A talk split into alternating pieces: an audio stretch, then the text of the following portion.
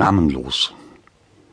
Eine erste Begegnung mit dieser Frau, die in der Geschichte die Hauptrolle spielt, verlief im Vergleich zu den folgenden recht banal. Es mochte etwa sechs Wochen her sein, da verließ Dalio, der Autor bis jetzt reichlich wenig gelesener Romane und Maler ebenso wenig erfolgreicher Bilder, seine bescheidene, aber preisgünstige Dachwohnung und ging die Treppe hinunter. Er begegnete auf dem zweiten Absatz der besagten Frau. Dalio trat überrascht zur Seite, als sie, ihm freundlich zulächelnd, die Treppe emporstieg. Dalio sah ihr nach. Sie überschritt den nächsten Treppenabsatz und entzog sich seinem Blick. Er fragte sich, ob sie wohl zu ihm wollte.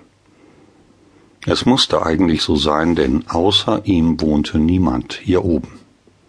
Dalio stieg die Treppe wieder hoch. Seine Neugier war geweckt.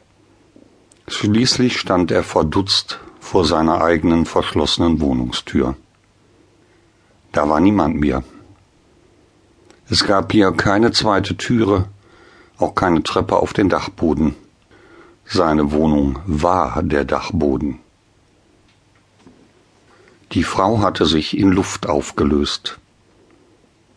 Dalio war sehr stolz darauf, ein Künstler zu sein und gleichzeitig über einen robusten Körperbau und eine stabile Seelenkonstitution zu verfügen. So erlitt er auch jetzt weder einen Schock noch einen hysterischen Anfall oder geriet gar in Panik. Er fühlte sich eigenartig berührt. Es war irgendetwas zwischen verwundertem Staunen und mulmigem Gefühl.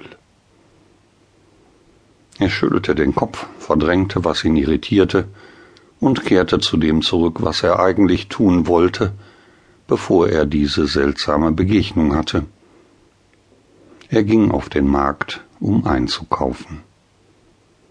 Im Betrieb der Menschen im Gewirr der Stände, in den intensiven Farben und Gerüchen der angebotenen Waren verlor er rasch die Erinnerung an dieses Erlebnis wie einen Merkzettel, auf dem man vorgeblich Wichtiges notiert, ihn sorgfältig und umständlich wegsteckt und vergisst, wohin. Das zweite Erlebnis mit der Namenlosen geschah einige Tage später und verlief weniger unverbindlich als das erste.